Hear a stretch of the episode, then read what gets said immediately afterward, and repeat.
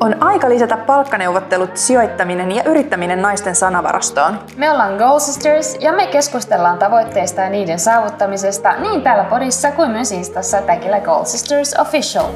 Me ollaan Ansku ja Eija. Tervetuloa meidän matkaan. Tervetuloa Gold Sistersin pariin. Me ollaan aika paljon nyt urasta ja yrittäjyydestä tässä juteltu, niin ajateltiin ottaa vähän vastapainoaihetta, eli downshifting. Sehän tarkoittaa leppoistamista ja se on tämmöinen jenkeistä alun perin tullut termi, mikä meinaa, että parannetaan elämänlaatua vähentämällä työntekoa tai kulutusta. Mä luulen, että mulla ja Askulla on ehkä vähän vastakkaiset näkemykset tähän, että enemmän ehkä haastattelen Askua kerran omia sitten vasta-argumentteja. Katsotaan, päästäänkö minkäännäköisen sopuhoituun. Yes, katsotaan. Tämä on kiinnostava aihe taas. Ansku on mieltä downshiftingista, tai mitä se sulle meinaa? Uh, no siis mä oon nyt yhä vaan enemmän innostunut tästä konseptista ja mä oon nyt paljon uh, lainannut ja lukenut kirjoja aiheeseen liittyen ja saanut semmoista motivaatioa uh, lähteä tutustumaan tähän downshiftaussuuntaukseen enemmänkin. Mähän olin siis aikaisemmin tosi urakeskeinen. Siis mähän on ollut niinku ihan teinistä asti silleen, että et, et niinku hyvä koulutus oikeikseen sitten työelämään sitten uranaiseksi. Ja... Pitkä, pitkä tota, kaverihistoria taustalla ja Asku on ollut aina se suo, ylisuorittajatyyppi. Joo, siis mähän on aina ollut. Mä muistan, että mä oon koulussa, jo kouluaikoina siis mä oon loppuun palannut siitä, että mulla on ollut ihan liikaa niin kuin lautasella koko ajan. Ja jotenkin siis mulla on ollut niin kuin perusluonteessa semmoinen, että mä niin kuin haluan. Ja sitten kun mä teen jotain, niin mä teen sen aina niin kuin 150 prosenttia. Jep, mahdollisimman nopeasti, mahdollisimman tehokkaasti ja niin kuin enemmän mitä pyydetään. Joo, ja sitten musta tuntuu, että nyt niin tämän koronan myötä mulla on entistä enemmän, niin kuin, että viime keväänä mulla ehkä vähän alkoi niin arvopohja murenee. Siihen on siis moni syitä, että tavallaan jo pari vuotta on ehkä pyöritellyt semmoista ajatusta niin kuin mielessä, että täytyykö koko ajan suorittaa. Että tavallaan viimeisimmän loppuun palamisen myötä niin kuin on tullut semmoinen, että oikeasti mäkin ihmisenä väsyn ja mulla on oikeus siihen, että mun ei tarvi aina suorittaa. Ja sitten tavallaan siitä mä heräsin siihen, että hei, mitä varten mä suoritan? Tai siis silleen, että tiedätkö, kun me opiskellaan, sitten me haetaan se työpaikka, sitten me ollaan siinä työelämässä, ja sitten, että koska me oikeastaan niin kuin nautitaan sit siitä elämästä. Ja sitten mulla tuli vähän semmoinen, että kun mullakin on aina ollut haaveena, mä haluan matkustella, sitten mä haluan niin kuin harrastaa, mä haluan antaa aikaa mun ystäville, sitten jossain vaiheessa mulla niin kuin tulee olla todennäköisesti myös perhettä, että et ei mulla oikeasti ole vuorokaudessa ei tarpeeksi tunteja sille kaikelle, mitä mä haluan tehdä. Sitten mä heräsin siihen, että hei, mulla on pakko tehdä jotain. Niin, että tarviiko sitä oikeasti odottaa sinne eläkeikään saakka, että pääsee ihan oikeasti niin sanotusti nauttimaan elämästä. Että tässä kun niitä parhaita vuosia eletään, niin haluaisi matkustaa ja niin haluaisi nauttia siitä niin sanotusta nuoruudesta vielä. Mm. Että tota, kyllä olen itsekin joutunut sitä miettimään. En missään nimessä halua, että se on pelkkää suorittamista. Itsekin on tosi tota, suorituskeskeinen ja kunnianhimoinen ja ehkä enemmän se, että ei halua olla pettymys itse itselleensä, että sen mm. takia pyrkii siihen mahdollisimman korkeaseen tavoitteeseen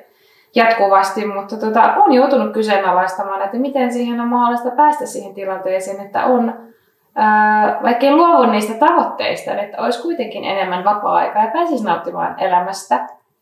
Ja ehkä on sitä mieltä, että se tulee jossain kohtaa sen niin kuin, ää, parhain tapa päästä siihen on sen taloudellisen itsenäisyyden kautta, että sulla mm. kuitenkin sulla on se niin kuin pääoma kertyy ja pääoma tuottaa itsessään sulle tuloja. Jossain kohtaa sun ei välttämättä tarvitse työskennellä ollenkaan, vaan mm. pystyt elättämään itse niillä pääomaa tuloilla ja sijoituksilla ja Nimenomaan. Nimenomaan. Se on se tavoite ja sen takia mäkin niin kuin yrittäjän polulle sit lähdin ja tavallaan haluan sitä polkua myös kasvattaa. Että mä näen sen yrittäjyyden mahdollisuutena siihen, että no mä oon yleensä muutenkin vähän semmoinen oman tieni kulkija ollut aina, että mä haluan olla itseni tai oman, oman elämäni herra niin sanotusti siinä mielessä, että mä en, mä en tykkää siitä, että joku määrää ja sanelee, että koska mun täytyy tehdä töitä, koska siis mulla on vähän semmoinen vuorokausirytmi muutenkin, että mä oon niin parhaimmillaan aina ilta kuudesta yö 12 ja aamut on mulle ihan kauhean vaikeita. Niin sit mulla on vähän semmoinenkin tullut, että onko toimistotyö sit mua varten? Ja sitten ehkä sitä kautta, kun olen lähtenyt pohtimaan, että mitkä ne mun elämän arvot oikeasti on, niin, niin, niin mä löysin kirjastosta semmoisen kirjan kuin Toimistosta travelleriksi, matkaopas vapaampaan elämään, mikä ei siis tarkoita sitä, että sun täytyy nyt hypätä aurinkorannoilla ja löytää vaan biitsillä, vaan siis kirjassa on oikeasti hyviä neuvoja siihen, että miten sä saavutat unelmia, mitä sä oot niinku halunnut, miten sä saavutat taloudellista itsenäisyyttä, Ja esimerkiksi miten sä mahdollistat sen, että jos sä oot työelämässä, niin sä pystyt ottaa vaikka niitä downshiftausvuosia tai ihan vaikka lyhyempiäkin pätkiä? Mä olen ehkä downshiftauksesta niin kun, äh, alun perin, kun aihetta esitit, niin tota, mulla on ollut sellainen mielikuva, että downshiftaus on sellaista hippiäishommaa, että niin okay. laiskat laiskottelee ei saa mitään aikaiseksi, että se on vaan hieno termi sille, että tota, ei saada mitään järkevää aikaiseksi, mutta tarkemmin kun sitä ajattelee, niin itse asiassa tämä tavoitehan mullakin on, että on enemmän vapaa-aikaa, mutta silti ei ole siitä taloudellisesta puolesta huolta. Mm. Ja se, ei se ole laiskuutta. Ei se ole laiskuutta. Sen käsitteen ehkä merkitys ei ole ihan täysin auennut ja sitä ei ehkä ymmärretä siinä mielessä, että mitä se niin tarkoittaa.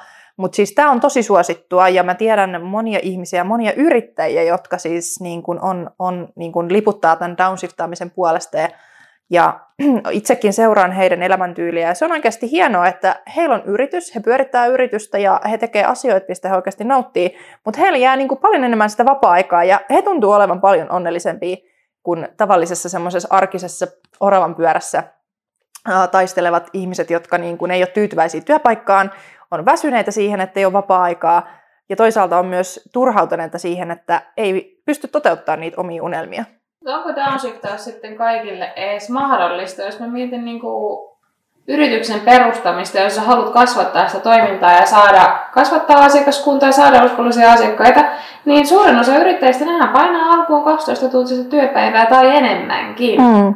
Se on varmaan tosi alakohtaista, mutta esimerkiksi siis yrittäjänäkin sä voit ihan hyvin ää, pistää yrityksen pyörimään ja sitten jos se rupeaa menestyä, niin sähän voit ottaa siihen niin kuin yhtiökumppanin tai tai tehdä töitä etänä silleen, että joku muu pyörittää sitä fyysistä toimistoa tai varastoa tai, tai mitä sulla ikinä sit se toimiala onkaan, ja sitten sä oot itse vaikka matkustelet, mutta teet sen matkustelun ohessa sit töitä hiukan pienemmällä tuntimäärä kuin mitä sä tekisit oikeasti siinä normiarjessa. Ja ihan pelkästään sekin jo, että jos sä vaikka nautit elämästä Espanjan auringon alla tai siitä, että sä haluat olla talvet jossain lämpimässä, niin ei kukaan estä sua siitä, että sähän voit tehdä töitä myös sieltä käsin, koska nykyteknologia mahdollistaa niin paljon, että tavallaan sun täytyy vaan löytää se, niin kuin, se oma juttu, että mistä sä saat sen energian siihen, koska se työntekokin maistuu paremmalta silloin, kun sä nautit siitä.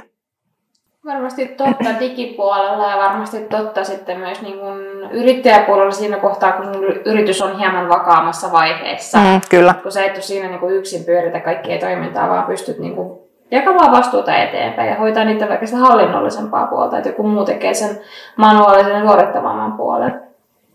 Tuolla varmaan siitä kuitenkin samaa mieltä. Kyllä, kyllä ehdottomasti. Joo. Joo. Mutta siis tämän idea onkin, tuossa kirjassa esimerkiksi annettiin vinkkejä siihen, että siis ihan perus toimistotyöläisen tai sairaanhoitajan tai ihan ta, niin kuin kenen tahansa on mahdollista ottaa että jos ei tavallaan halua sitä koko elämäänsä nyt heittää siihen, että lähdetään maailmalle ja myydään koko omaisuus, niin voi ottaa lyhyitä irtiottoja. Sä voit esimerkiksi työnantajan kanssa neuvotella siitä, että sä otat vaikka ää, ää, ekstra kuukauden palkatonta lomaa joka vuosi, tai sä teet vaikka lyhyempää tota, työviikkoa jonkun aikaa vuodesta, että jos on vaikka hiljaisempaa, niin sä teet vaikka 50 prosenttia tunneista. Tietysti se vähentää myös sun palkkaa, mutta jos sä pystyt säästää ja, ja sijoittaa vaikka sun niin kun, äm, aikaisempia tuloja niin, että se tuottaa sulle passiivista rahaa silloin, kun sä teet vähän pienemmille tunneilla työtä, niin, niin mä uskon, että se tavallaan maksaa sen onnellisuuden sulle takaisin, koska sulla on enemmän sit aikaa itsellesi. Ja toisaalta nykyään on niin helppo, niin kuin ollaan puhuttukin näistä sivubisnesideoista aikaisemmissa jaksoissa, ja,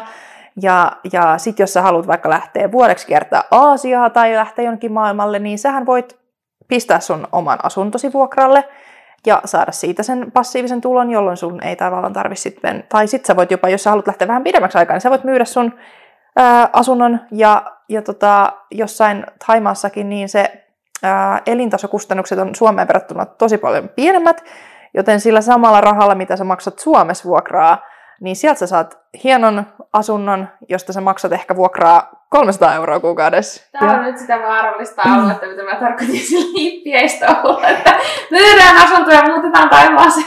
Siis se on ihan ääripää siitä, mutta siis se, että jos sun unelma on aina ollut, vaikka että sä haluat mm. asua jossain, nähdä maailmaa, niin siis sehän voi tarkoittaa myös sitä, että pistät äh, rahaa sijoituksiin ja pistät ne sijoitukset tuottamaan ja, ja sitten jos et sä halua pitää sitä asuntoa ja pistää sitä vuokralle, niin siis siitähän saa, sehän on iso ää, omaisuuserä, mikä sulla on sidottuna niin kuin kiinteistöön.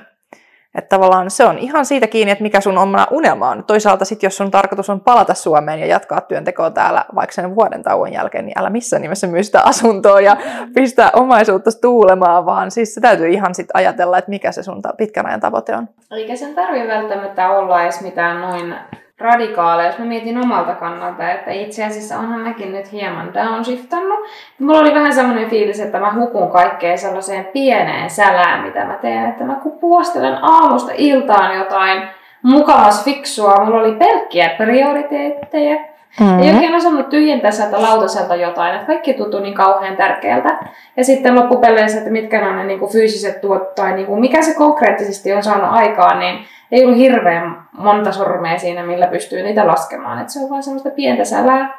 Niin rupesin miettimään niin kuin omia prioriteetteja työelämässä ja yrittäjyydessä, että mitä mä haluan tehdä, mikä on kannattavaa, mikä on fiksua. Ja sanotaan suoraan, että karsin sieltä sellaiset asiat, mitkä ei tuottanut mulle joko iloa tai eivät tuottaneet mulle rahaa. Ja sain vapautettua sitä kautta aikaa sille mun oman niin kuin, tulevaisuuden suunnittelulle, että miten mä kasvatan mun yritystoimintaa, miten mä teen siitä kannattavampaa, mitä muita yritysideoita mä oon aina halunnut testata, mutta ei ole ollut niin sanotusti aikaa. Ja mm. että mä sain sitä sälää karsimalla sitten sinne niin kuin pohdiskeluaikaa. Ja tällä hetkellä kirjoitan esimerkiksi työkirjaa kuluttajamarkkinoilla. Niin mulla ei koskaan aikaisemmin olisi ollut vaan aikaa. Se on just näin ja tavallaan semmoinen, mä, mä tunnistan tosta myös itseni, koska mulla on aina ollut tapana tehdä itselle semmoisia to-do-listoja ja mun kämppä hukkuu niihin to-do-listoihin ja sitten mä vaan ruksin sieltä ja kirjoitan uutta listaa sitä mukaan, kun mä saan jotain tehtyä. Ja sitten kun mä oikeasti ajattelen sitä, mitä mä sieltä oikeasti sitten saan itselleni, niin suurin osa siitä on ihan vaan semmoista, että no, ne ei oikeasti merkitse yhtään mitään.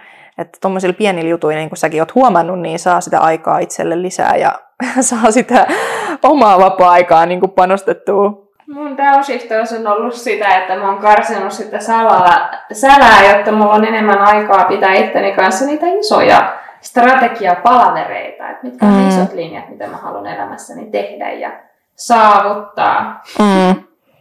Siinä vasta ja meillä, eikö Mutta se on oikeasti siitä se kaikki lähtee. Ja siis tuosta kirjastakin vielä ää, ammensin sen opin, että, että aina unelmoi korkeasti, mutta tavallaan valmistele kaikki hyvin huolellisesti. Eli, eli älä nyt suotta, niin kuin suora, suorilta käsin lähde tosiaan myymään sitä asuntoa ja kaikkea, vaan tee laskelmia ja tavallaan mieti, että miten sä saat sen taloudellisen itsenäisyyden, onko ne sitten ne sijoitukset tai onko se jonkinnäköinen yritystoiminta tai onko se se, että sä säästät joka kuukausi tietyn määrän ja jätät vaikka ne takeaway-kahvit ostamatta tai, tai ostat jotakin ää, vaatteita vaan alennusmyynneistä, että kun ne on pienet jutut, mitkä vaikuttaa sit, ja sun täytyy punnita se, että mikä se sun onnellisuuden ydin on, että onko se se, että sulla on hirveästi materiaa, Onko se se, että sä käyt töissä ja kehität itseäsi niin työuralla, vai onko se se, että sä saat enemmän vapaa-aikaa itselle, ystäville ja perheelle? Hmm. Ja voi aloittaa ihan niistä pienistä jutuista, että karsii sitä sälää sitä lautaselta, miettii mitkä on niitä sun omia prioriteetteja, laittaa energiaa niihin ja karsii sitä pienempää turhaa pois. Mm, nimenomaan. No, ei, ja säkin oot, oot tavallaan sitten huomannut, että se vähän downshiftaat, mutta onko käsite sitten semmoinen, että, että sä näkisit kuitenkin itsesi enemmän niin kuin ura-ihmisenä? Ehdottomasti enemmän ura-ihmisenä ainakin toistaiseksi, että se on mulle niin kuin, ää, se tuo mulle sisältöä elämään. Että, mm. että tuota, totta kai arvostan vapaa-aikaa, mutta toistaiseksi olen aika, aika ura-orientoitunut, mutta päästiin kuitenkin aika hyvin samoille kärryille tuossa, että ei ole niin hippiäis huuhaata, vaan ihan niin kuin joka ikiselle on hyödyksi niin kuin miettiä sitä, että mitä siitä pystyy karsimaan sitä turhaa pois.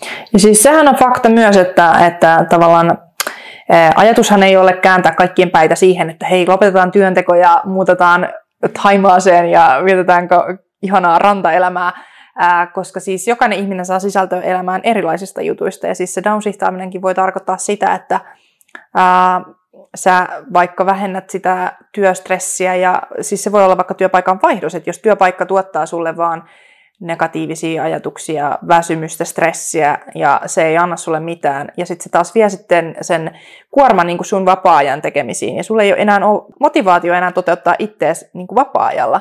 niin sitten se voi tarkoittaa sitä, että sä vaihdat työpaikkaa tai otat jonkun radikaali askeleen siihen, että sä muutat sun toimintamalleja siihen suuntaan, että sulla on sitten enemmän sitä vapaa-aikaa tai se on laadukkaampaa se sun vapaa-aika. Mm. Mutta tämä oli nyt tämmöinen vähän rennompi podcast-jakso tällä kertaa. Ei puhuttu hirveästi urasta. Täällä on shiftattiin vähän se.